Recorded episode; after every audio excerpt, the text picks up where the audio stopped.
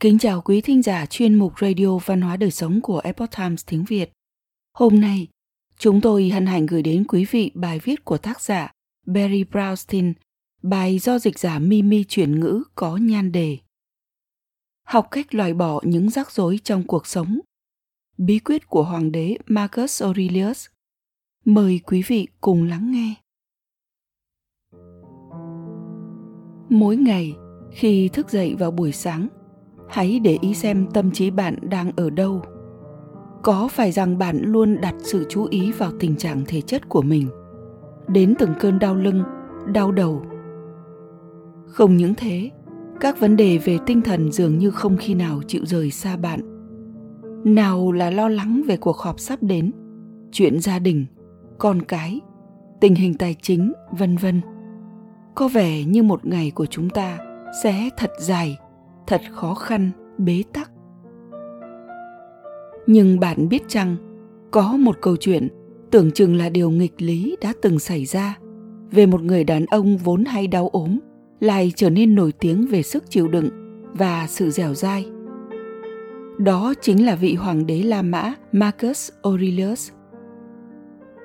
Không chỉ được biết đến như một chiến binh với nhiều chiến công hiển hách, đã xây dựng đế quốc La Mã cường thịnh. Ông còn được ca ngợi như một vị hoàng đế tài cao học rộng với nhiều cải cách khôn ngoan và tích cực.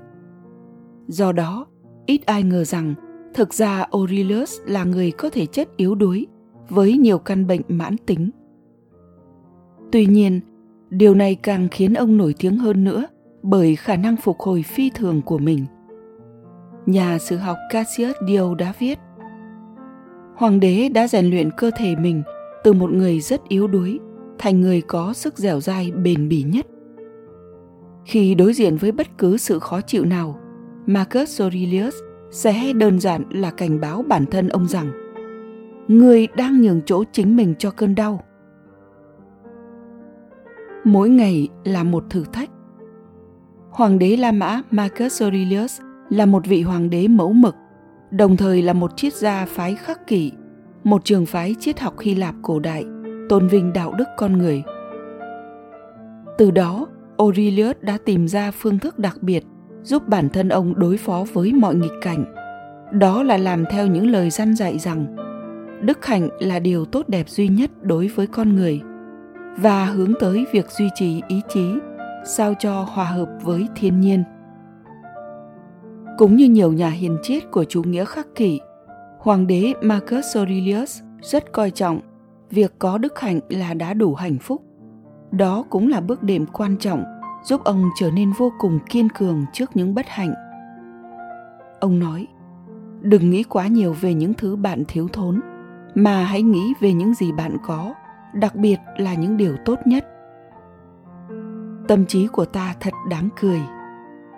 Chúng ta sẽ làm gì đây? Nếu phải trải qua một hay nhiều ngày tồi tệ trong đời.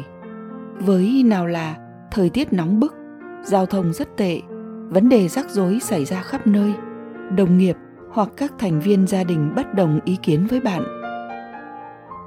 Liệu bạn sẽ đương đầu đến cùng hay khép mình trong lớp vỏ tử vệ để trốn tránh các mâu thuẫn? Dù sao đó không phải là những cách hay để giải quyết vấn đề khi đối diện với những kẻ gây chiến, hoàng đế Aurelius đã nhận định rằng họ trở nên như vậy bởi vì họ không thể phân biệt giữa cái thiện và điều ác. Nhưng tôi đã nhìn thấy vẻ đẹp của thiện và sự xấu xa của ác và nhận ra rằng bản chất của kẻ sai trái kia có liên quan đến bản thân tôi. Như thể chúng tôi có cùng một tâm trí và sở hữu một phần liên kết thần thánh mặc dù chúng tôi không cùng một huyết thống hay cội nguồn. Nếu hôm nay bạn gặp những người hành xử kém, rất có thể bạn cũng không khác gì họ.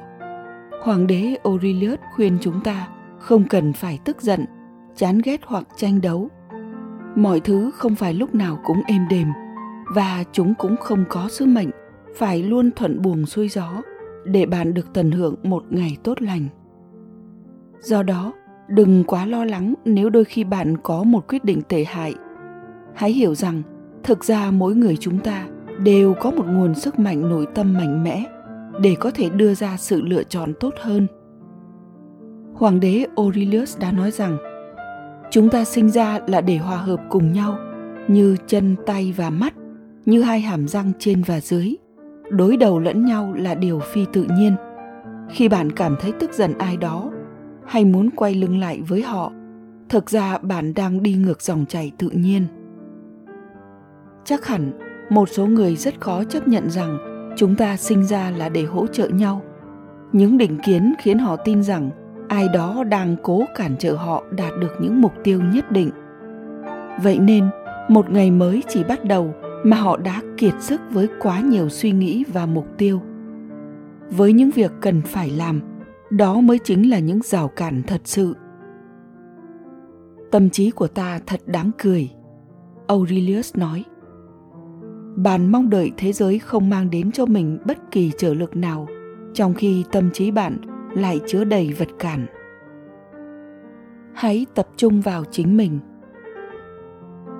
Nhà phê bình văn học nổi tiếng dorothy parker đã kể về một tình huống mang tính châm biếm rằng khi chuông cửa căn hộ nhà bà reo lên, bà đã đáp lại rằng, điều quái quỷ nào nữa đây? Có phải bạn cũng chào đón ngày mới của mình với sự khó chịu, lo lắng tương tự? Chúng ta đã lãng phí bao nhiêu thời gian để tập trung vào những gì người khác đang làm? Tuy nhiên, hoàng đế aurelius nhấn mạnh rằng vấn đề ở chính chúng ta, chứ không phải người khác. Ông đưa ra lời khuyên đừng lãng phí thời gian còn lại của cuộc đời để nghĩ về người khác, trừ khi nó ảnh hưởng đến lợi ích chung. Không cần phải quá bận tâm tới những gì người khác đang làm, đang nói, hoặc nghĩ hay lý do tại sao họ làm vậy. Thay vì để tất cả những điều này làm bạn thất vọng, hãy tập trung vào tâm trí của mình. Nếu đến lúc này, bạn vẫn cảm thấy bản thân rất tốt và đối phương mới chính là người gây ra vấn đề rắc rối cho bạn. Hãy xem xét ý tưởng này của hoàng đế aurelius. Đây có thể là một gậy cảnh tỉnh cho niềm tin sai lầm của bạn và giúp bạn lựa chọn cách tốt hơn để tự đổi mới.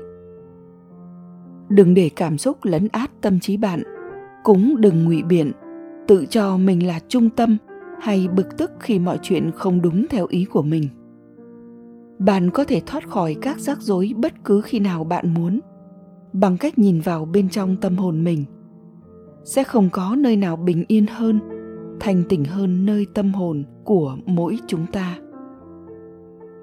Cuộc sống vốn đầy thách thức, điều quan trọng là ở thái độ của chúng ta đối với mọi vấn đề và cách chúng ta duy trì các nguyên tắc đạo đức ra sao.